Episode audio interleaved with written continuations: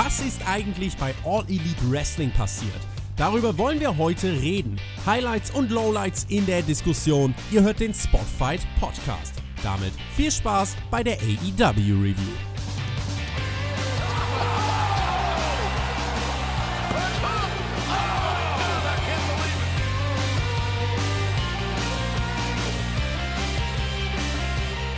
Woche 6 von Dynamite. Wir waren im Bojangles Coliseum in Charlotte, North Carolina. Letzte Woche war es ja echt chaotisch und wir hatten mal so gar keine Zeit zum Luftholen. In dieser Woche stand der finale Aufbau von Full Gear an. In der Nacht von Samstag auf Sonntag findet das Event statt. Wir werden das Ganze hier auf dem Kanal live besprechen. Es wird nach dem Event also eine live Review geben. Schreibt euch das schon mal in den Kalender eures Vertrauens. In diesem Sinne herzlich willkommen zur AEW Dynamite Review. Mein Name ist Tobi und am Sonntagmorgen wird dann auch er hier wieder an meiner Seite sein. Ehemaliger Wrestler, Buchautor und kein Scheiß, Leute, er war Teil dieser AEW Dynamite Ausgabe. Alexander Bedranowski. Das sind schöne einleitende Worte, Tobi. Ja, äh, das war ich. Da musste man genau hinschauen. Wenn man mit den Augen blinzelt, hat man es verpasst. Der Auftakt in dieser Woche, Alex, äh, wir werden über deinen Auftritt nachher noch äh, sprechen. Der Auftakt in dieser Woche, ja, beinahe fast schon konservativ, könnte man meinen, nach dem Chaos aus den Vorwochen. Es gab das Intro, Feuerwerk und die Ankündigung der Kommentatoren, was denn heute so auf dem Plan ist. Und dann hörten wir die Musik von Puck, der ja am Samstag auf den Hangman Adam Page treffen wird. Er sollte bei dieser finalen Dynamite-Ausgabe vor Full Gear noch einmal ein Match bestreiten. Und zwar gegen Trent, ein Teil der Best Friends. Auch Orange Cassidy war wieder mit von der Partie. Sehr zur Freude des Publikums, Alex. Ja, absolut. Und das war ein Match, wo wir ja durchaus ein extremst kontroverses Finish gesehen haben, oder Tobi? Gewonnen hat, wie du sagst, richtig, kontroverserweise, äh, Pack nach einem Finish, was eben unrund war, sagen wir es mal so. Der Black Arrow ging durch, der Referee zählt eins, zwei und dann hört er auf. Obwohl die Kamera genau drauf ist und beide Schultern sind auf dem Boden. Sie sind auf dem Boden! Und die Kamera sieht's und keiner versteht's im Publikum. Wir auch nicht. Und Pack setzt dann ja, hat gut reagiert und setzt auf den Brutalizer an und gewinnt dann halt eben so. Es war ähm, während des Matches äh, so, dass Pack am Anfang dominierte, hat äh, Trent außerhalb des Rings äh, umhergeworfen. Da hat der ähm, Referee die Countout-Regel sehr moderat angewandt und ähm, da hat er eigentlich beide auch gar nicht ausgezählt. Erst als Pack in den Ring zurück ist und äh, Orange Cassidy hat sich dann später eingeschaltet. Chuck Taylor wollte ihn irgendwie wieder aus dem Ring rausholen. Der Referee war entsprechend abgelenkt. Und dann setzte Cassidy zu seinen todesmutigen Kicks an gegen Puck. Und dann das Publikum, ey, ey, oh. Und Puck dann, kurzer Prozess, Ex-Handle-Kick, äh, Orange Cassidy, ja, ähm, ausgepresst mehr oder weniger. Trent konnte danach ein kleines Comeback starten, gab sogar den Nearfall nach einem Spinning DDT. Draußen dann der Brainbuster von Pack. Da zählte der Referee dann recht schnell beide aus, weil sie am Boden waren. Also, ich werde gleich nochmal drauf eingehen. Eine ähm, doch ja besondere Auslegung des Countouts bei AEW und im Ring. Wir haben es gerade angesprochen. Black Arrow. Fuck Finish und dann der Brutalizer. Ja, das Fuck-Finish, da hat aber zumindest AEW so gut wie man es in der Situation kann reagiert. Sie haben halt dann sehr, sehr schnell ins Publikum geschnitten weil sie auch nicht so recht wussten, wups, was lief denn da schief? Also ich habe es mir dann auch noch mal angeschaut und nee, es war auch nicht irgendwie das Bein von Trent im Seil oder irgendwas, der lag halt da einfach komplett tot am Boden. Sein ja. Fehler dann an der Stelle? Ja, also war sein Fehler. Ähm, ich, ich weiß nicht, warum ihm der Fehler passiert ist. Schon abgeschlossen im Kopf. Ja, da kann dir eigentlich nicht passieren bei, bei, bei sowas. Also er weiß ja, dass da eine Submission kommt und kein Pin. Ich, ich würde es jetzt noch verteidigen, wenn, wenn ein anderer Pinfall äh, geplant gewesen wäre. Also ich meine nach einer anderen Aktion. Aber ein Pin und eine Submission unterscheiden sich halt schon sehr. Also das kannst du als Performer eigentlich nicht verwechseln in der Situation. Ähm, man könnte spekulieren, dass ihn der Black Arrow irgendwie ausgenockt hat, kurzzeitig, aber das macht eigentlich auch keinen Sinn. Ne? Das ist eine Landung Bauch auf Bauch, also da wird ja eigentlich sein, sein Kopf nicht. Keine Ahnung, vielleicht hat Puck ihn mit dem Vorarm äh, äh, an der Schläfe erwischt. Also ich kann es mir nicht ganz erklären, was da, was da schief lief.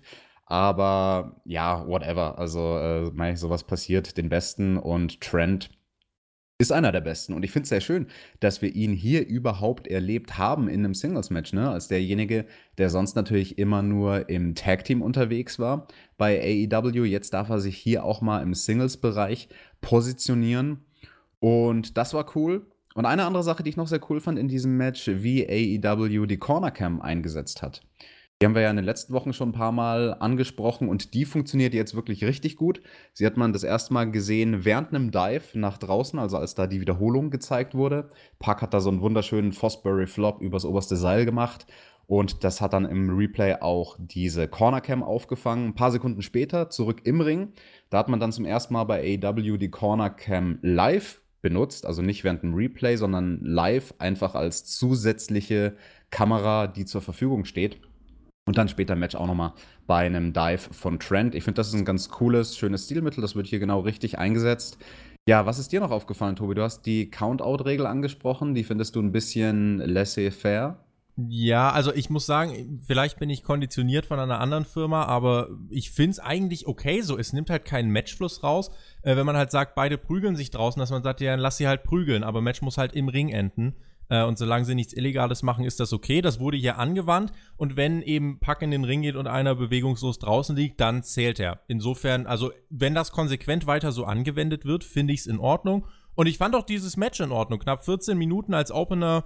Ich fand es trotz des Finishers ähm, ansehnlich und äh, war ein ordentlicher Start in die Show, wenngleich das jetzt natürlich äh, nicht so ein Feuerwerk ist, wie wir es äh, teilweise mit dem Tag-Team-Matches äh, in den Vorwochen gesehen haben. Nichtsdestotrotz, ähm, ja, ordentlicher Auftakt. Absolut, würde ich auch sagen. Und dann ging es ja auch sehr interessant weiter in der Show, ne, mit einem Announcement von Cody. Es gab das Announcement von Cody. Wenn wir der Vollständigkeit halber noch das Announcement von Puck nach dem Match äh, ansprechen, er hat noch eine ganz kurze Promo gehalten äh, in Richtung ähm, Adam Page für den äh, Samstag bei Full Gear. Und dann, genau wie du es gesagt hast, Cody's Statement. Er hatte eine Ankündigung zu machen, die ähm, ja von Chris Jericho ja vor zwei Wochen unterbrochen wurde. Bei Cody's Entrance wieder überragende Reaktion. Der Kerl ist wirklich over wie nur sonst was. Und ich finde das wirklich jedes Mal wirklich beeindruckend und echt faszinierend, wie das Publikum auch mit welcher Lautstärke, mit welcher Intensität sie reagieren. Tony Schiavone hat ihn äh, im Ring begrüßt und äh, ja, in Charlotte, North Carolina, Codys Geburtsort. Und am Samstag steht er auf der Karte und tritt an um den AEW World Championship Titel. Cody nannte nochmal einige Namen, die den Weg für ihn geebnet haben. Cody ist voller Stolz, denn AEW, das ist Alice Island für einen professionellen Wrestler. Das ist Freedom. Und warum Freedom, das haben wir danach gesehen. Codys Announcement war, er hat jetzt ganz oft gehört, dass es doch eigentlich nicht geht, dass er in seiner Position als Manager bei Full Gear im Titelmatch steht. Und deswegen, wenn Cody am Samstag nicht den Titel gewinnt, dann wird er nie wieder ein Match um den AEW World Championship Titel bestreiten. Chris Jericho, du hast mich Entitled Millennial Bitch genannt. Chris, dein Buch Alliance Tale, das gibt's auf Amazon für drei Dollar oder auf jedem Flohmarkt. Ähm, irgendwie sieht es so aus, als würden wir denselben Silver, äh, Silver Spoon teilen. You stupid dick. Chris, dein dreckiges Grinsen äh, oder dein dreckiges Geheimnis, du brauchst diese Generation mehr, als sie dich braucht und deswegen umgibst du dich mit den Leuten, mit denen du dich nun mal umgibst. Ich mache das hier für meine Mutter, meine Frau, meine Schwester. Mein Motto ist From Undesirable to Undeniable und am Sonntag heißt es für Chris Jericho, The Elite is going to eat you alive. Holy shit, Alex. Das war eine starke Ansage von Cody, das war eine sehr starke Promo, die verflogen ist. Die hatte dann doch einige Minuten, hat neun Minuten gedauert insgesamt mit allem drum und dran, ne, im Vergleich dazu der Opener 14 Minuten. Aber also Cody am Mikrofon, das ist echt äh, sehr, sehr angenehm anzuhören. Es wirkt halt auch nicht auswendig gelernt oder irgendwas, es ist authentisch. Er redet einfach frei Schnauze, so kommt's rüber, auch wenn er sich vorher natürlich hier und da seine Phrases überlegt hat und seine, seine Spots, die er bringt, von wegen You stupid dick und solche Sachen. Das ist natürlich dann vorher ähm, scripted, aber überlegt, so würde ich es formulieren. Und die Klausel für das Titelmatch bei Full Gear, die ist natürlich sehr interessant. Ne? Er hat eine Chance auf den Titel und wenn er ihn nicht gewinnt, dann wird er nie wieder darum antreten. Das ist natürlich im Wrestling so ein Ding, was es seit Beginn der Zeit gibt. Ne? Den Ego-Booker, derjenige, der hinter den Kulissen die Fäden zieht der aber auch im Ring antritt und der sich dann natürlich selbst gerne in diese Position hineinbuckt auf den Titel. Ich finde das schön, dass man das hier aufgreift und nicht irgendwie stillschweigend drüber hinweg sieht, über diese Tatsache, dass Cody einfach einer der Executive Producer ist bei AEW. Ja, Tobi, wie verändert das die Matchansetzung? Würdest du jetzt mehr dahin tendieren zu sagen, oh, dann, dann muss ja eigentlich der Cody das Ding gewinnen? Es macht halt echt vieles unvorhersehbar. Äh, die Frage stand hier bei mir auf dem Zettel, die wollte ich dir als nächstes gegen den Kopf werfen, weil ich mich davor ein bisschen nee, drücken nee, nee. wollte. Ich habe da keine Antwort auf die Frage. Beantworte du das mal. Es ist super schwierig. Also Cody muss jetzt eigentlich das Match gewinnen. Auf der anderen Seite glaube ich irgendwie nicht dran. Also es ist ja. tatsächlich, es macht das Ganze, es spitzt das Ganze zu, aber es macht es nicht vorhersehbarer, denn irgendwie klar, es sprechen gerade Dinge das, dafür, Cody den Titel zu geben. Auf der anderen Seite wäre es doch irgendwie auch ein bisschen früh. Und Jericho ist im Moment der perfekte World Champion. Darf es eigentlich auch gern bis Anfang des nächsten Jahres bleiben, finde ich. Es wäre ein verfrühter Titelwechsel. Auf der anderen Seite, Cody nie wieder ein Titelmatch. Es ist super schwer. Es ist wirklich super schwer. Absolut. Ja, bringt natürlich die Frage, wenn Cody den Titel nicht gewinnen sollte, wa was macht er denn dann bei AEW? Also worum tritt er denn dann an? Um den Damentitel bestimmt nicht. Um den Tag Team Titel mit seinem Bruder, ich glaube auch nicht wirklich. Für die Dynasty. Ja, also sehr, sehr prekäre, interessante Situation macht das Titelmatch am Samstag nochmal umso spannender in meinen Augen. This is Alice Island for any professional wrestler. This is freedom. Und ich finde, Alex, diese Promo war Freedom und das ist ein ganz markanter Unterschied äh, zu anderen Promotions.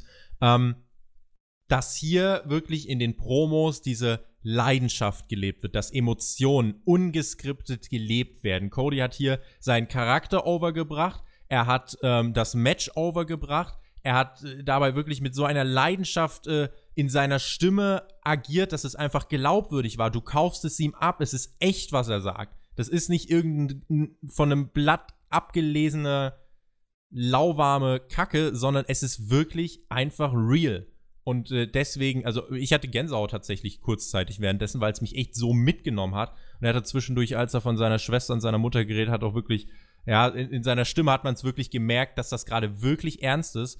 Und ähm, das mag ich. Das ist genau das, was Wrestling in meinen Augen braucht, diesen, diesen großen Touch von Glaubwürdigkeit und äh, deswegen fand ich diese Promo auch wirklich unfassbar gut. Ja, die Sache mit gescripteten Promos ist nun mal, wenn du Wrestler bist, es gibt niemanden, der deine Stimme, deine Art zu sprechen so gut kennt wie du selbst. Anders gesagt, niemand kann für dich eine Promo schreiben, die zu 100% authentisch ist, weil du einfach deinen Charakter besser verstehst als sonst irgendjemand und das hat Cody hier in Perfektion bewiesen. Wenn wir jetzt einen Tipp abgeben müssen für Samstag, wer gewinnt? Uh, Knarre an den Kopf. Ja. Jericho. Boah, ich glaube auch. Nee, ich sag Cody, komm. Ich sag, ich sag Cody gewinnt, einfach um gegenzuhalten, weil ich mir nicht vorstellen kann, dass er nie wieder ein Title-Match bekommt. Aber irgendwas passiert. Also irgendwas passiert. Ob dann schon der MJF-Turn kommt, ich weiß es nicht, aber ich bin super gespannt. Denkt dran, AEW Full Gear Live Review Sonntagmorgen hier auf dem Kanal vom Spotfight Podcast. Wir gehen weiter im Text. SCU, die neuen Tag Team Champions, waren als Gastkommentatoren am Ring. Auch die Lucha Brothers waren am Start und wir sahen ein Tag Team Match, nämlich die Private Party gegen Dark Order. Und der Gewinner des Matches, der wird ähm, zum Titelmatch am Samstag hinzustoßen. SCU tritt dort auf, äh, trifft dort auf die Lucha Bros und ja, dann eben die Gewinner des Matches Private Party gegen Dark Order werden das Ganze zu einem äh, Triple Threat Tag Team Match ergänzen. Die Dark Order brachte ihre Minions mit. Die Private Party hat natürlich noch Momentum. Sie haben ja in Runde 1 des Tag Team Turniers die Young Bucks besiegt. Was sagst du zur Titelmatch-Ansetzung am Samstag? Wir haben ja letzte Woche schon darüber gesprochen, gegen wen SCU die Titel als erstes verteidigen muss. Und jetzt hat man sich für die Variante Erster gegen Zweiter gegen Dritter entschieden. Ja, in dieser Konstellation finde ich das sehr geschickt gelöst. Ich hätte es nicht gut gefunden, wenn man direkt den Lucha Bros ein normales Tag Team Match mit eben zwei Teams geben hätte um die Titel. Aber jetzt ein drittes Team reinzubringen, ist eine gute Sache. Ein bisschen schmunzeln musste ich dann doch über dieses ganze Bronzemedaille-Ding. Ne? Unter diesem Motto stand ja dieses Match. Es wurden sogar vorher vom Ringrichter die Bronzemedaillen, also der dritte Platz im Turnier, wurden hochgehalten. Um diese Medaillen ging es und die haben dann auch die kommentierenden Tag-Teams um den Hals gehabt. Ne? Also SCU, die Tag Team Champions mit der Goldmedaille und die Lucha Bros mit der Silbermedaille. Ja, das habe ich vorher im Wrestling noch nie gesehen. Warum nicht am Ende? Es ist ein nettes Gimmick. Hättest du das gebraucht? Wahrscheinlich nicht, aber mich stört es nicht. Also, weil es halt anders ist. Es ist anders, es ist besonders. Man, man unterstreicht damit nochmal, hey, es geht um den Drittplatzierten, es geht um das drittbeste Team sozusagen bei AEW und damit gibt man der Private Party halt nochmal einen Stellenwert. Jetzt habe ich gespoilert, wer das Match gewinnt. Oh nein! Vielleicht noch zu den Bronzemedaillen. Ich glaube, so ein Stück weit, damit wirklich jeder versteht, es ist der dritte Platz. Bronzemedaille. Das ist der Grund für die Ansetzung. Eins gegen zwei gegen drei. Und insofern, äh, ja, hat man es so ein bisschen aufs Auge gebunden, aber es war nicht zu penetrant, von daher ist das schon okay. Äh, ja, äh, schnelles Tag Team Wrestling. Auch mit der Dark Order muss man ja tatsächlich sagen. Stu Grayson hat da die meiste Arbeit gemacht. Er und du, ihr werdet wohl keine besten Freunde mehr. Nein, niemals. Ja, gut dann kann ich mir die Frage sparen, ob sich das in diesem Match geändert hat.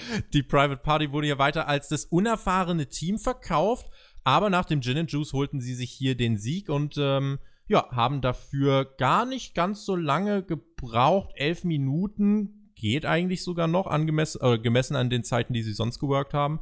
Ähm, ja, und sie werden dann äh, auf die Lucha Bros und SCU am Samstag treffen. Ein Match, das eine Menge verspricht. Absolut, das wird hochkarätiges Tag Team Wrestling. Das wird genau das sein, was diese AEW Tag Team Division ausmacht.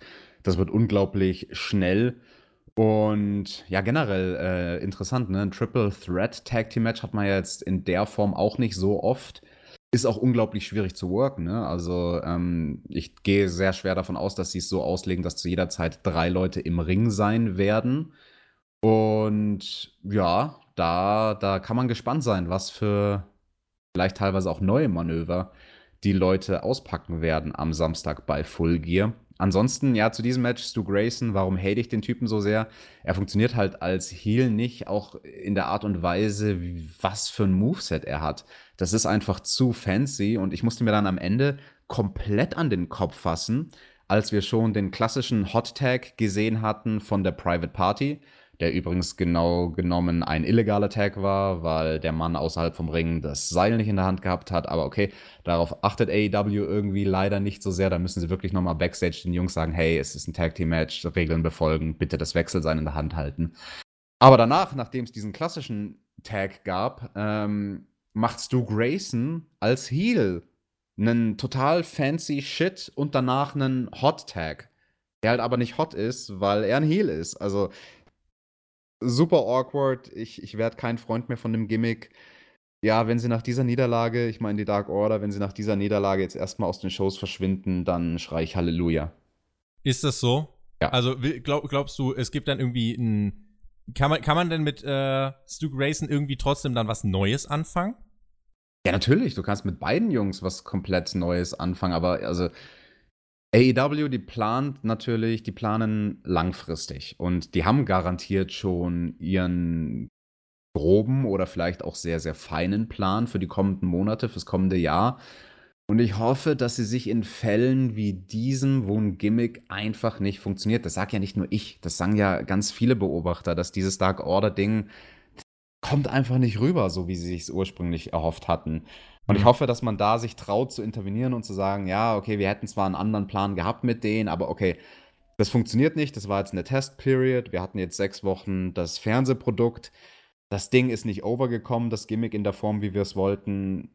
Lass mal canceln und irgendwas Neues mit den Jungs machen. Dann würde ich sagen, machen wir auch was Neues und reden über Chris Jericho, der, Alter, dieses, dieses Videopaket. Vor drei Wochen gab es ja das Video von Cody, was wir so gelobt haben, in dem einfach sein Charakter overgebracht wurde und so weiter. Und in dieser Woche gab es das Ganze als Parodie von Chris Jericho. In derselben Struktur, es äußerten sich Sammy Guevara, Soul Train Jones, Santana, Chris Orns Friends from Church. Jake Hagers Statement war, er stand da. Sammy meinte, Chris Jericho, ja, der ist 48, der jüngste AEW World Champion aller Zeiten. Und dann wieder der Musik-Switch, Aufnahmen aus dem Fitnessstudio. Chris Orns Friend from Church äh, durfte Shit sagen. Hager hat weiter böse geguckt und Jericho meinte, Cody hat bei Full Gear viele Meetings. Ich habe nur eins auf dem Zettel. Uh, a little bit of the bubbly. Aber mit der Verantwortung muss ich mich ja abfinden, denn ich bin Le Champion. Ja, a little bit of the bubbly hat auch direkt am Anfang von diesem Package der gute Sammy Guevara dem Chris gebracht. Und das fand ich sehr schön, weil am Anfang hat man noch gar nicht verstanden, dass es eine mhm. Persiflage ist auf dieses Video von Cody. Und ich dachte mir in den ersten Momenten, oh, cool. Uh, dachte ich mir. das wird jetzt genau in derselben Art wie bei diesem Cody-Video. Und ähm, ja, es startet halt ne, mit Sammy, der reinkommt mit den zwei Bubbly-Flaschen. Und dann fragt er den Chris, hey, welche davon willst du haben? Die mit Low Calorie oder die normale? Und während Sammy spricht, dann setzt die Musik ein. Genau, da setzt die ja. Musik ein und, und also Sammys Worte werden halt leiser und leiser gepegelt, so als ob wir im Kopf von Chris Jericho wären und der, der hat halt, der ist halt zoned out, ne? Der ist so konzentriert auf seinen Titelkampf, der hört gar nicht so richtig, was der Sammy sagt. Gibt ihm dann aber trotzdem noch zum Abschied ein Lächeln und sogar einen Kuss. Wow. Romance. Und nicht auf die Lippen, Leute, falls ihr es nicht gesehen habt. Und ja, also sehr cool. Und dann ein bisschen später merkt man halt okay, das ist, das ist eine Persiflage. Das ist nicht gemeint als ernstes Video, sondern sie ziehen halt das, was Cody gemacht hat, durch den Kakao. Das haben sie sehr schön gemacht, ne? Auch mit diesen ganzen random Leuten, die sie da reinholen. Virgil, beziehungsweise Soul Train, Train Jones, unglaublich. Und ähm, ein sehr schönes Segment. Also ich habe es gefeiert. Ich würde fast sogar so weit gehen zu sagen, das war der, das war der most entertaining Stuff in der ganzen Sendung ja, konkurriert bei mir mit der Cody-Promo, aber rein vom äh, Lachfaktor, äh, bei Cody habe ich nicht so viel gelacht, hier habe ich echt, es war so ein bärenstarkes Element und auch eine neue Art und Weise, einen Heal overzubringen, ohne es zu übertreiben. Also es ist ja trotzdem am Ende so, dass du sagst, boah, alter Jericho, ey, du, uh, Ne? Und äh, das ist einfach so diese innovative Art und Weise, einen Heal overzubringen, indem er dieses Videopaket so durch den Kakao zieht, auf eine so unterhaltsame Art und Weise. Spätestens als ich das gelesen habe mit irgendwie äh, Chris Orns Friend from Church, dachte ich, okay, das wird genau so ein Video. Auch das mit dem, äh, er ist 48, also jüngster AEW World Champion. Das zeigt halt auch, die wissen alle ganz genau, was sie da tun. Also auch bei AEW weiß man ganz genau, was man tut. Es ist ein schönes Gefühl, dass jemand einen Plan hat, wo er hin will und was er macht. Äh, insofern, ja, unterhaltsames Videopaket. Ich glaube, drei, vier Minuten ging das. Ähm, herrlich. Ich habe äh, auch super gelacht. Das war ein schönes Element. Ja, und man hat auch sogar Jake Hager nochmal overgebracht in seiner Rolle als der Enforcer dieser Gruppierung vom Inner Circle. Und trotzdem, also während du diesen ernsten Aspekt von ihm overbringst, dass er halt ein gefährlicher Typ ist, bringst du trotzdem die Comedy mit rein. Also das fand ich persönlich am geilsten, wie dann alle Leute labern und labern und labern. Okay, als nächstes sieht man Jake Hager und er sagt halt einfach nichts, sondern guckt nur böse in die Kamera. Super Sache, hilft jedem. Everybody gets over. Mehr davon. Ganz großes Tennis große Gratwanderung, würde ich noch ergänzen. Mhm. Damit machen wir weiter mit dem Women's Tag Team Match, was anstand. Amy Sakura und Jamie Hader trafen auf Shanna und Women's Champion Riho. Die kam zu richtig starken Reaktionen heraus. Letzte Woche war sie ja nicht da. Und ähm, ich erinnere mich, als wir das letzte Mal Rio gesehen haben, haben wir, eine, äh, haben wir darüber gesprochen, ähm, über die Zielgruppe, die sie anspricht. Das sind junge Mädchen. Und als hätte man uns zugehört. Was macht man während dieses Entrances? Man schneidet um ins Publikum und sieht ein junges Mädchen mit Rio-Plakat. Alex. Ja, das war wirklich putzig. Also die Kleine, die war halt wirklich jung. Die war irgendwie, weiß ich nicht, vielleicht sieben oder acht Jahre alt. Ja. Das bringt natürlich Riho noch mal mehr over. Und dieses Match ist nicht ganz random, denn im gegnerischen Team stand jemand mit Emi Sakura, die vorher bei der Show announced wurde als die Nummer 1 Herausfordererin. Und das werden wir bei Full Gear sehen, jetzt aber in diesem Match das Aufeinandertreffen in Tag Team Form. Richtig. Die Kommentatoren haben uns nämlich dann während des Matches erzählt, äh, was für eine Geschichte denn dahinter steckt zwischen Rio und Emi Sakura. Rio wurde in Japan jahrelang von Sakura als Trainerin ähm, unter die Fittiche genommen. Shannon und Rio funktionierten als Team in diesem Match ganz gut, brachten auch einige Tag-Team-Aktionen durch. Das war aber, glaube ich, nicht der Fokus.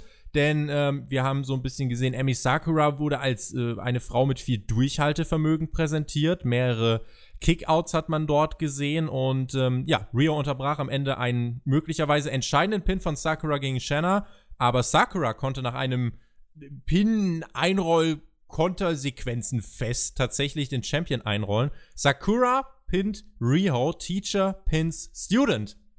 Ja, eine klassische Storyline, der Mentor gegen seinen Student und in dem Fall hat Sakura hier ihre, ihren Student outsmarted. Die einzige Sache, die mich ein bisschen unglücklich macht, beziehungsweise wo ich mir denke, da hätte man mehr rausholen können und mehr Überraschungseffekt noch rausholen können, wenn man nicht vor diesem Match schon announced hätte, dass Same. Sakura Same. die Nummer 1 Herausfordererin ist. Also, weil äh, wa was gibt es Besseres in einer Division, die noch relativ offen ist, wo noch nicht ganz klar ist, okay, wer oder also wer ist diejenige, die sich positionieren wird als Nummer 1 Herausfordererin? Was gibt es Besseres, um dich zu qualifizieren für diesen Spot, als in einem Tag Team Match den Champion zu pinnen. Der Titel wechselt nicht, aber du hast trotzdem schon mal einen Pinfall geschafft gegen den Champion.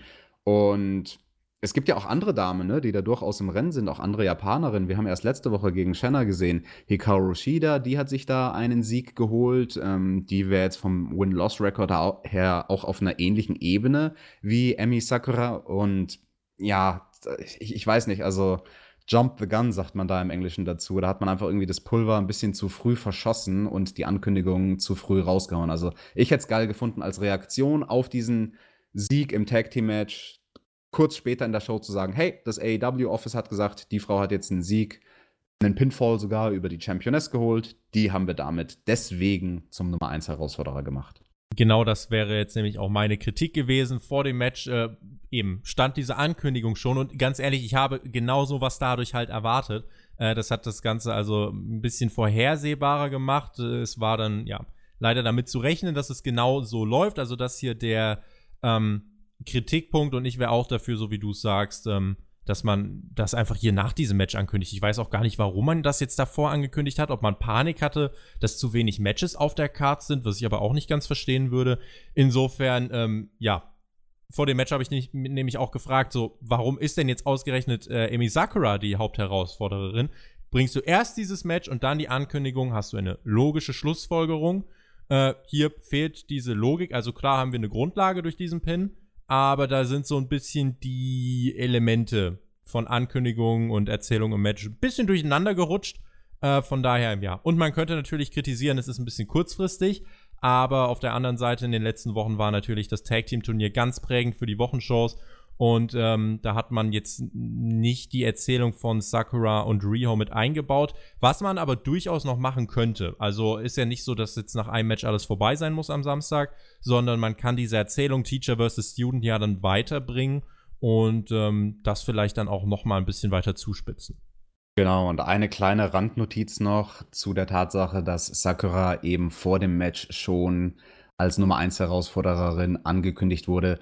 Vor diesem Match hatte sie erst einen Sieg auf dem Konto und naja, deswegen erscheint das dann natürlich durchaus ein bisschen random. Aber gut, sei es drum. Wer war denn für dich, Tobi, der most valuable Player in diesem Match? Denn ich hatte jemanden. Ähm. Um, uh, let me think. Rio war gut, Shanna war auch gut. Ich würde wahrscheinlich im Zweifelsfall würde ich vielleicht sogar Shanna sagen. Sie war viel mit im Ring. Äh, hat eigentlich technisch sauber geworkt. Generell das Match gar nicht so dieser Durchhänger, wie wir es in den letzten Wochen hatten. Äh, insofern, ich würde einfach mal Shanna sagen, aber es haben alle gleichwertig äh, gut geworkt, fand ich.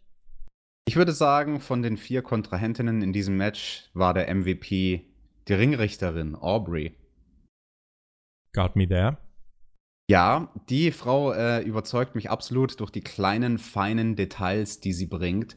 Auch ihre ganzen Arten über das Match hinweg mit Emi Sakura zu interagieren war sehr, sehr schön. Sie hat zum Beispiel Aubrey hat dann mal mit dem Kopf geschüttelt, als Sakura mit ihren rhythmischen Stomps äh, Anlauf nimmt zu irgendeiner Aktion in die Ringecke. Sie hatten eine ganz schöne Interaktion, die beiden, als äh, Aubrey Sakura ermahnt hat.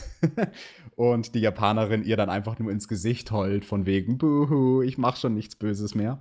Und ganz besonders hervorheben möchte ich, wie gut Aubrey am Ende des Matches war, als wir diese Vader-Bomb hatten, die Sakura bringt und dann wurde, wurde das Cover aber unterbrochen mit dem Top Rope Footstomp von Riho.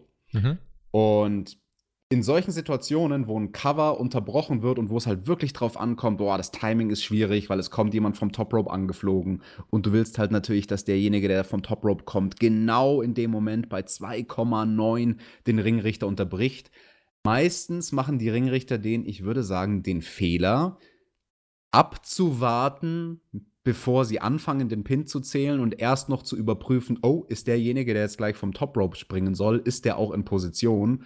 Und dadurch, ähm, ja, telegrapht man das Ganze. Also dadurch kann der Zuschauer schon erahnen, ah ja, okay, der Ringrichter, der hat jetzt gewartet ähm, auf den richtigen Moment, um den Pin anzusetzen, der wird jetzt gleich unterbrochen.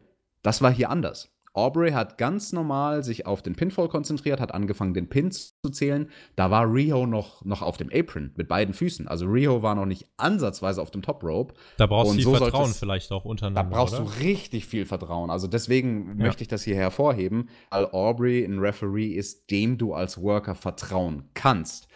Und andersrum funktioniert es auch. Also Aubrey vertraut dann in dem Moment auch Rio und sagt, hey, es ist ein Sport, es ist dein Job als Wrestler, das Ganze realistisch aussehen zu lassen und nicht wie eine choreografierte Show. Und Riho, die musste sich da richtig ranhalten. Also, wenn ihr euch das nochmal anschaut, die musste da aufs Top Rope sprinten. Mhm. Und genau so sollte es sein, weil dadurch hatte das Ganze auch mehr diesen Effekt von, oh, da kommt doch nochmal ein ähm, unerwarteter Abbruch oder ja, ähm, eine Interference. Eine Interference, ja, genau. genau.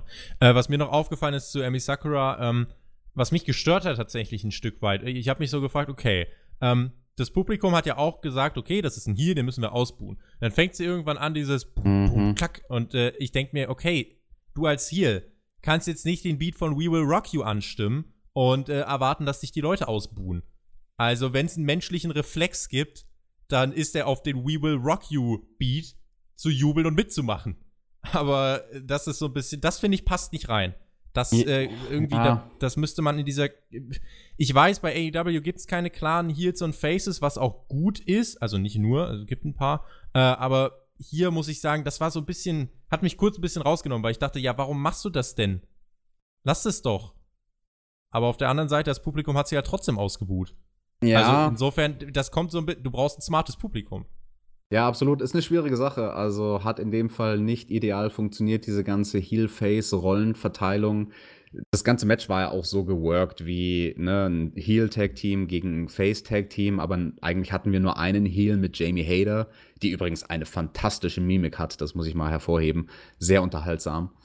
Aber ja, vielleicht hätte man einfach Sakura eine andere Partnerin an die Seite stellen sollen. Jemanden, der auch irgendwie so in diesem Tweener-Zwischenbereich ist. I don't know. Also, äh, es stört mich nicht großartig, aber ja, wie du sagst, natürlich ähm, schießt man sich da ein bisschen ins eigene Knie und Sachen wie dieses We Will Rock You funktionieren halt dann nicht mehr so gut, weil das Publikum einfach gehemmt ist. Brandy Rhodes saß mit Weinglas im roten Sessel, wurde von rotem Licht ein bisschen angestrahlt. Es war eine mystische Atmosphäre und dann sahen wir immer in, in ein paar Frames die Einblendung von Awesome Kong.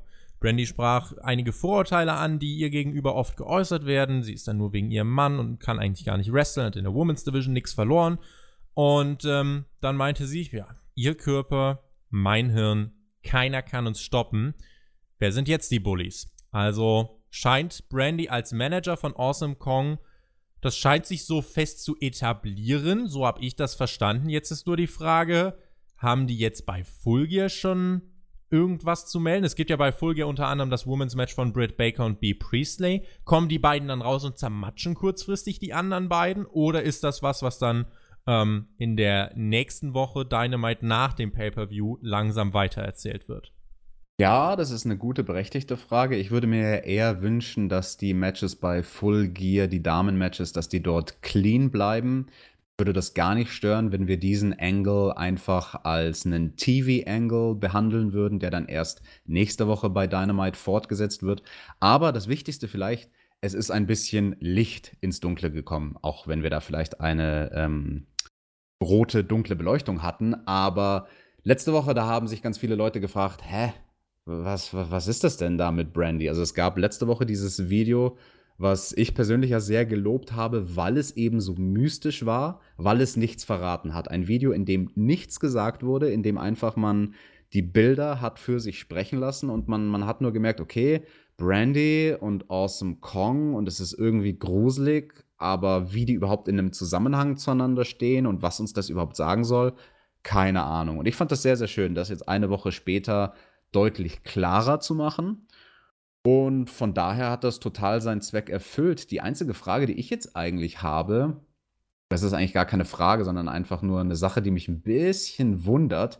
Wir hatten Brandy ja etabliert zuvor bei AEW, einfach als die Frau von Cody, die auch immer hübsch angezogen ist und mit ihm rauskommt und Eye Candy ist und die jetzt diesen Sinneswandel hat, der ja für ihren Charakter durchaus irgendwie verständlich ist, auch mit ihrer Vorgeschichte bei WWE und so.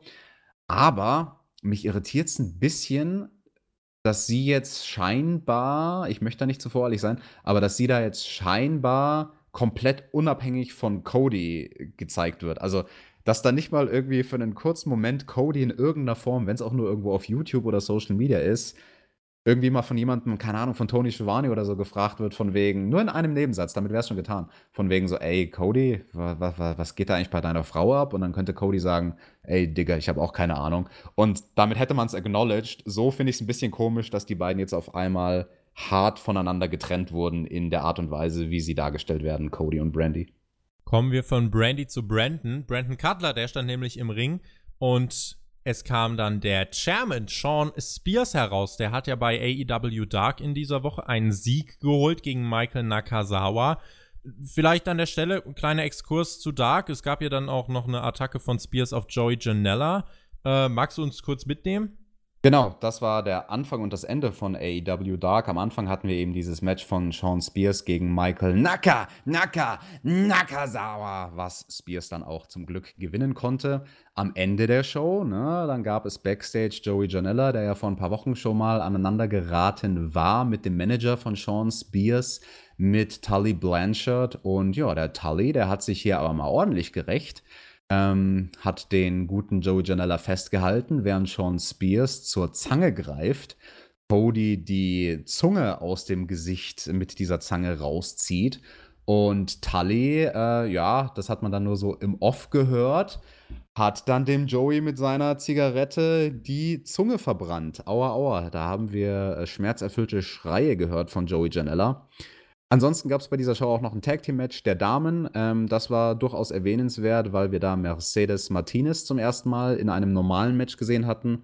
Wir hatten sie ja schon mal gesehen bei der Battle Royal, aber jetzt eben hier in Tag Team Action zusammen mit Big Swole, die einige noch kennen vom Mae Young Classic gegen Sadie Gibbs und Ellie. Die letzten beiden haben sich da den Sieg geholt ja, war okay, dieses Match. Also es war auch wie, wie letzte Woche bei AEW Dark eher so die zweite Riege der Damen, also die, die noch nicht so ganz fürs Live-Fernsehen funktionieren und die dann jetzt halt hier bei AEW Dark eingesetzt werden. Wobei, da muss ich Mercedes Martinez ausklammern. Also die würde auch im Live-Fernsehen funktionieren. Ne? Also Wäre eine absolute Bereicherung für dieses Women's Roster im TV. Total. Also so eine Veteranin, die so unglaublich gut ist. Sie werden sie garantiert bei Dynamite früher oder später bringen. Vielleicht auch schon direkt nach Full Gear. Das ist eine richtig, richtig gute Frau. Also ähm, ja, und die anderen, die haben hier und da ihre Schwächen. Es gab auch wieder dieses Ding, was wir bei AEW Dark, äh, AEW Dark schon mal angesprochen hatten, dass irgendwelche Spots nicht funktionieren und dadurch, dass das ja keine Live-Show ist, sondern eine Show, die im Nachhinein geschnitten wird, hat man dann so Fuck-Ups versucht zu kaschieren durch Schnitte, aber halt durch harte Schnitte, wo man dann schon merkt, wow, äh, da, da war doch jetzt irgendwie ein Schnitt und auf einmal sind die Leute ein bisschen anders positioniert im Ring. Da ging wohl offensichtlich was schief. Das erkennt man dann in so Situationen auch immer ganz gut daran, dass das Publikum einfach relativ tot ist, weil sie halt kurz davor ein Fuck-Up gesehen haben. Aber anyway, ähm, im Main Event hatten wir dann auch noch ein Tag-Team-Match. Doch ist interessant, der Jurassic Express, also Markus Stunt und Jungle Boy Jack Perry gegen die beiden Hardcore-Dudes. Joey Janella und Jimmy Havoc, die sind da auch in dem Match aneinander geraten. Es gab sogar Blut. Huch, wie ist das passiert, wenn ihr euch Staple das fragt? Gun. Ich wollte gerade den Leuten sagen, Tobi, dass sie sich dann AW Dark anschauen sollen. Oh jetzt nein! Hast jetzt hast du es gespoilert. Nein! Aber ja, es gab die Staple Gun. Das fand ich durchaus interessant, äh, wie man das hier einsetzt. Ähm, weil man hat ja mit Hardcore-Elementen hier ein, ein neues Publikum. Also ich meine ein neues Publikum, was jetzt vielleicht noch nicht im Independent-Bereich jede Art von Deathmatch gesehen hat, in der Jimmy Havoc schon stand. Das heißt, das AEW-Publikum, da hat man jetzt eine große, große Chance, die von null auf zu konditionieren. Und so ein Gimmick wie eine Staple Gun, was halt eigentlich das totale Wegwerf-Gimmick ist, was einfach in Deathmatches reingestreut wird, so wie in einem normalen Wrestling-Match ein Schlag. Also es hat eigentlich keine Bedeutung, dieses Gimmick. Das wurde hier aber platziert, oh, als etwas Gefährliches. Es gab einen Staple Gun-Shot. Jimmy Havoc hat auch angemessen geblutet und damit macht man solche Gimmicks gleich, gleich viel interessanter. Ich hoffe sehr, dass Jimmy vor allem, allen voran, dass er da smart bleibt, wie er bei AEW langsam mehr und mehr Gimmicks einsetzt. Ja, das fand ich interessant und wie gesagt, am Ende hatten wir halt das Ding mit der Zunge und der Zigarette. Das sollte ja dann auch noch mal äh, quasi aufgegriffen werden bei Dynamite. Danke, dass du meinen Fuck-up so kaschiert hast. Erzählt keinem, dass ich diese Podcasts regelmäßig mache. Wir haben äh, einen kleinen Rückblick gesehen dann auf genau das, was du gesagt hast. Sean Spears ähm, gegen Janella bei Dark, diese Auseinandersetzung. Hier bei Dynamite hat Spears nach dem Death Valley Driver kurzen Prozess mit Brandon Cutler gemacht. Ähm, nächster Sieg auf seinem Konto. Es sollte dann die Attacke mit dem Stuhl folgen, aber Joey Janella machte den Safe. Sean Spears meinte nur Not now und so erzählt man das Ganze weiter. Ja, interessantes Match, was uns da erwarten könnte. Sean Spears gegen Joey Janella fände ich durchaus interessant. Ich würde sogar mutmaßen, dass das vielleicht noch was ist, was irgendwie in den Buy-In wandert von Full Gear. Aber wenn nicht, finde ich es auch nicht schlimm. Also wenn das ein Ding ist, was wir dann in den Weeklies weitererzählen. Gute Story, hat Potenzial, würde beiden Männern helfen. Weiter im Programm. Es gab ein Promo-Video, ein Hype-Video. John Moxley hat ähm, ja nochmal gesprochen über Kenny Omega. Es wurden Ausschnitte aus seiner Promo aus der Vorwoche gezeigt. Es gab Deathmatch-Material von Moxley in diesem Promo-Video. Wir sahen Bilder von den Geschehnissen der letzten Wochen, Slow-Mo-Shots von Omega und Moxley. Ihr erstes Aufeinandertreffen bei Double or Nothing nach dem Match von Omega und Jericho. Und dann habe ich gedacht, ich sehe nicht richtig. und es gab einen Spot mit einer Mausefalle, wenn ich das gesehen habe. Nicht bei, nur eine. bei, bei, bei CZW. Und da war Moxley und er hat eine gewisse Person da ganz unsanft rein befördert.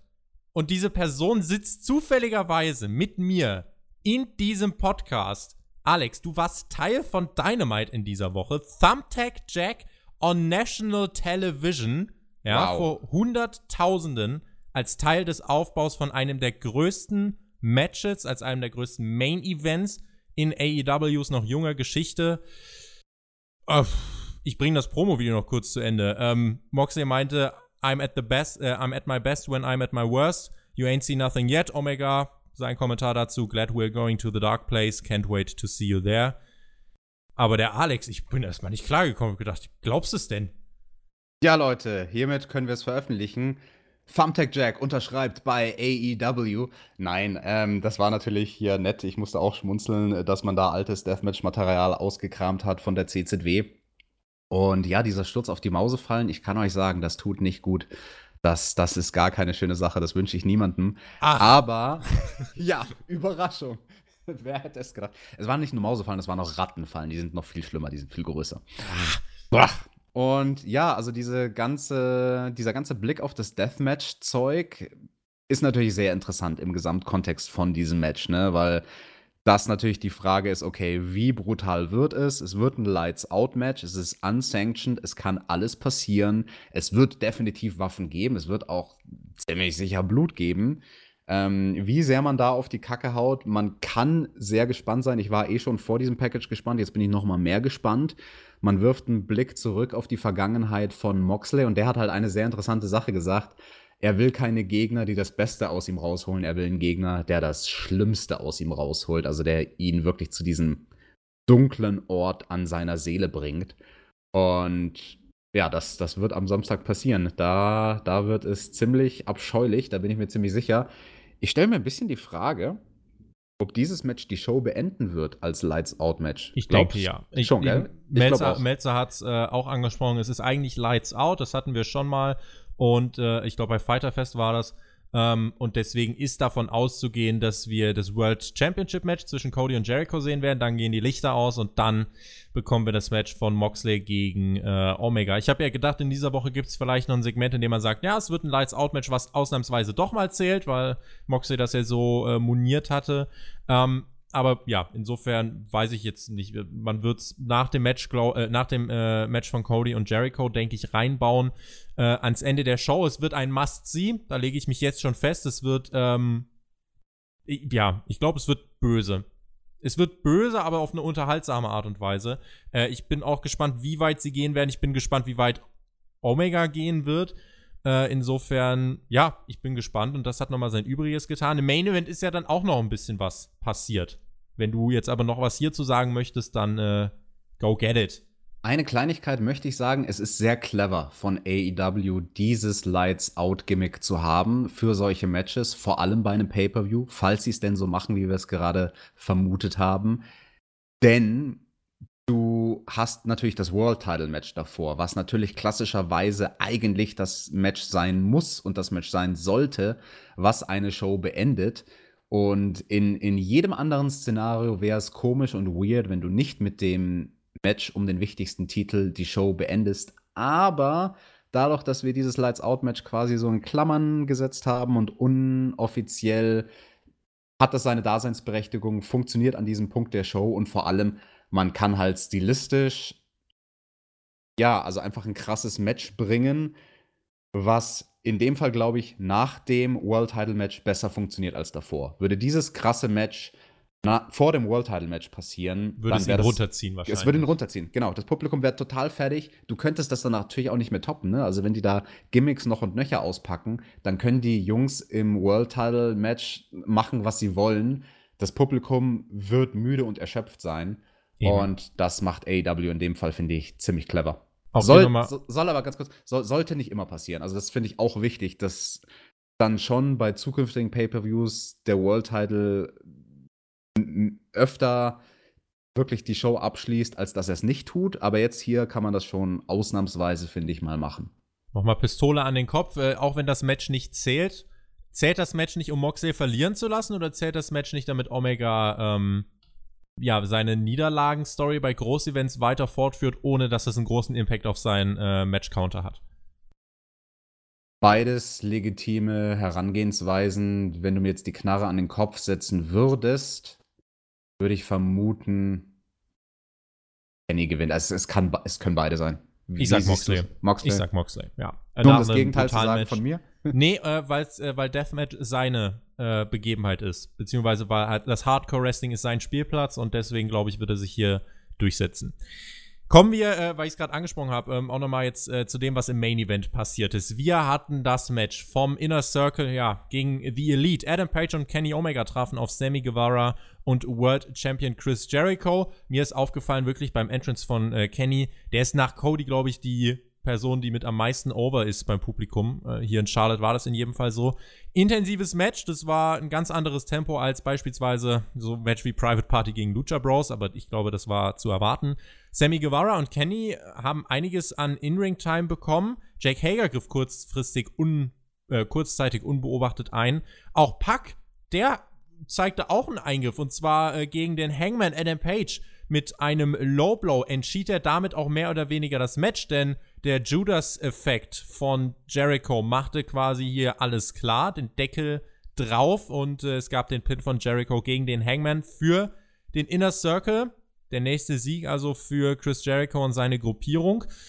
Und dann ist ja danach auch noch eine ganze Menge passiert. Vielleicht aber erstmal eine kurze Einschätzung von dir zum Match.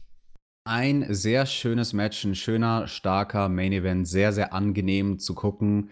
Ich habe mir gedacht, bei den Sequenzen, wo wir Omega gegen Sammy Guevara gesehen haben, dass das ein Match ist, was ich sehr, sehr gerne mal als Singles-Match sehen würde. Mhm. Same. Da, genau deswegen ist mir das auch so aufgefallen. Ich glaube, die beiden ist Sammy Guevara mit Tempo und Athletik und Omega, der ihn da mit der Erfahrung auf jeden Fall hochziehen könnte. Hat so ein bisschen was äh, vielleicht, ich weiß nicht, diese Kota Ibushi-Storyline, die es irgendwie vor zwei, drei Jahren bei New Japan gab, der wurde ja auch dann immer hochgezogen von Okada teilweise. Ähm, ich finde, dass das jetzt im Moment äh, hier ja auch so, so, eine, so eine amerikanische Version davon ist. Von Okada und ähm, Ibushi. Die New Japan-Fans äh, werden mich jetzt vielleicht steinigen, weil ich äh, vielleicht auch gerade absoluten Quatsch erzähle, aber ich meine es so in Erinnerung zu haben. Äh, ich, keine Ahnung, warum ich das Bild so vor Augen habe. Kenny und äh, Ibushi sind ja auch gute Freunde. Ähm, aber ja, das ist so ein bisschen diese Parallele, die ich hier sehe und äh, ist auf jeden Fall was, was mit, ähm, was uns alle überzeugen könnte. Alex, ich würde aber jetzt erstmal auf das noch eingehen, was nach dem Match passiert ist. Dann schließen wir nämlich auch diese Show ab. Es sollte nämlich die Attacke weitergehen gegen den Hangman vom Inner Circle, aber Cody stürmte heraus, fertigte Sammy Guevara ab. Jericho zog sich mit Jake Hager zurück, aber MJF kam heraus und prügelte Hager mit einem Stuhl nieder, hat dann Chris Jericho attackiert und ihn quasi für Cody serviert. Und der brachte dann noch den Crossroads ins Ziel. Ich dachte dann, guter Abschluss für diese Show. Aber John Moxley tauchte auf, kam durchs Publikum bewaffnet mit einem Barbed Wired Bat. Omega bewaffnete sich seinerseits mit dem Stacheldrahtbesen. Und dann gab es den finalen Staredown, dachte ich. Aber es kam nicht zur Auseinandersetzung, denn Santana und Ortiz stürmten heraus und dann hatten sie auf einmal die Waffen in der Hand. Das rief die Young Bucks auf den Plan, die haben den Safe gemacht. Auf der Bühne wollten dann aber Santana und Ortiz gegen einen der Bucks den Spot durchbringen, mit dem sie in der letzten Woche einen Teil des Rock'n'Roll Express durch den Teil, äh, durch einen Teil der Bühne geschmissen haben. Kenny Omega war aber da, macht hier den Save. John Moxley half auch wie Elite, aber eigentlich nur, um sich an Omega heranzumachen. Dann gab es den Brawl, beide prügelten sich backstage, Haken an diese Geschichte. Und auf der Bühne sprang dann Nick Jackson von einem dieser Entrance-Tunnel. The Elite und der Inner Circle positionierten sich für den finalen Staredown und dann dachte ich, so, jetzt ist die Show vorbei. Aber dann kam der Fingerzeig, ich meine zumindest, dass es ein Fingerzeig ist, Alex. Die beiden rennen nochmal aufeinander los und die TV-Übertragung endet mit einem wilden, unentschiedenen, ausgeglichenen Brawl zwischen The Elite und dem Inner Circle. Ja, das war ein sehr, sehr starkes Schlusssegment vor einem Pay-per-view, weil du halt wirklich alle wichtigen Matches miteinander verflochten hast auf eine sehr, sehr geschickte Art und Weise. Und es ist offen. Es gab nicht den klaren Sieger, wie man das sonst hat, sondern es, wie du, wie du sagst, es, es waren unentschieden, auch durch so die letzte halbe Minute, wo dann doch nochmal der Brawl ausbricht. Richtig gut gemacht, macht Lust auf mehr. Vielleicht muss AEW ein bisschen vorsichtig sein, das in Zukunft nicht zu sehr zu übertreiben. Wir haben das beim ersten Dynamite gesehen, wir haben es bei diesem Dynamite gesehen, auch zwischendrin mal so, so krasse Brawls. Das machen sie besser als sonst irgendjemand. Also diese Dinger zu inszenieren und vor allem die Stories miteinander zu verketten, das machen sie richtig gut. Ähm, aber wie bei allem im Wrestling, wenn du sowas zu oft siehst, wird es seinen Charme verlieren. Aber jetzt äh, für dieses neue Produkt fand ich es unglaublich stark. Man hat ja sogar auf eine gewisse Art und Weise ein potenzielles neues Match vielleicht mit reingeflochten mit MJF gegen Jack Hager, die da sehr, sehr oft aneinander geraten sind. Da bin ich auch gespannt, wann wir Jake Hager wirklich mal im Ring sehen werden in einem Match. Denn im Moment ist er ja wirklich quasi der Türsteher für Jericho. Ich bin gespannt. Ich würde dir genau zustimmen. Es ist so, dass du hier viel miteinander verbunden hast. Ähm, und das war als Abschluss vor einem Pay-Per-View ein gutes Mittel. Und Fingerzeig eben aus meiner Sicht deswegen, weil in 99% der Fälle endet die Übertragung mit diesem Staredown. Mit dem Inner Circle und mit, Code, äh, mit äh, The Elite. Aber hier ist es halt so, es wird eigentlich schon das Logo eingeblendet, Sendung vorbei und die gehen aber trotzdem nochmal aufeinander los. So nach dem Motto, nein, wir sind nicht wie andere. Und äh, dann geht eben mit der Action das Ganze offline. Gutes, äh, guter Abschluss für, ähm, ja, für den Hype von Full Gear. Und das würde ich sagen, ist eigentlich auch die Kurzversion des Fazits kann man, also für mich persönlich trifft das zumindest zu, dass diese Show ähm, vor Full nochmal wirklich äh, viel auf den Weg gebracht hat, Dinge intensiviert hat, äh, zugespitzt hat. Die Cody-Promo von Jericho äh, über das Match äh, gegen Chris Jericho mein großes Highlight, weil da auch eben diese Stipulation dazu gekommen ist, die das Match äh, ganz, ganz äh, spannend macht oder um es in Jericho äh, Vokabular zu sagen, prickelnd, denn der will feiern oh. mit a little bit of the bubbly nach dem Match. Und da bin ich eben gespannt, wie das laufen wird. Außerdem hast du mit Moxley gegen Omega ein absolutes Money-Match. Und ähm, ja, das werden wir jetzt auch endlich sehen. Insofern, ich fand diese Ausgabe wirklich stark. Das war eine andere Struktur als letzte Woche. Da war ja wirklich äh, von Anfang bis Ende komplett Chaos. Hier gab es auch Chaos. Es war auch nicht so, dass wir Durchhänger hatten. Das war von vorn bis hinten unterhaltsam. Ich musste nicht skippen. Ähm, ein paar Sachen waren so ein bisschen, meh. wir haben drüber geredet, Amy Sakura und Rio eigentlich so der Kritikpunkt, den ich hier habe an dieser Show. Aber ganz ehrlich, wenn es das ist, dann ist das immer noch eine wirklich gute Go-Home-Show, die den Hype für den Pay-Per-View intensiviert und damit genau das macht, was sie tun sollte. Yes, my friend, würde ich auch unterstreichen, war eine gute, solide Show, war jetzt mit Abstand nicht die beste Show. Also da gab es bessere Ausgaben von Dynamite, aber so eine Struktur wie letzte Woche mit dem ultimativen Chaos, das darfst du halt auch nicht immer bringen, sonst ist das eben auch nichts Besonderes mehr. Das hier hat seinen Zweck erfüllt und ja, ich bin genauso wie du gespannt auf Full Gear. Schreibt uns in die Kommentare, Leute, auf was für ein Match freut ihr euch am meisten? Wir werden die Live-Review am Start haben, am Samstag, direkt nach der Show. Da könnt ihr Sonntag. wach bleiben. Genau, also dann am Sonntag deutscher Zeit. Da könnt ihr wach bleiben bis in die Morgenstunden am Sonntag mit uns gemeinsam. Ja, eine Show, die viele Highlights hatte, ausreichend Highlights, um gut zu sein. Ich bin gespannt auf Folge. Auch da werden wir Highlights haben. Und in diesem Sinne würde ich sagen, machen auch wir den Deckel drauf, genau wie Jericho mit dem Judas Effect im Main Event. Jetzt aber eigentlich ohne wilden Brawl. Ich hoffe, ich werde nicht gleich noch attackiert. Äh, gebe jetzt äh, die Schlussworte ähm, an meinen Podcast-Partner, wer auch immer das jetzt ist, und sage bis Sonntagmorgen. Viel Spaß äh, mit ja, Gear und dann werden wir drüber sprechen. Bis dahin, macht's gut. Auf Wiedersehen. Tschüss. I'm back home from Saudi Arabia, and I don't even know what took the rest of the boys so long to get back home. But anyway, it was a good trip. I made a lot of money, and you know that I love money. And maybe, maybe I should buy myself something nice with all my Saudi Arabia money. Tony Khan, pal, maybe. Maybe, just maybe, I'm gonna buy A E W.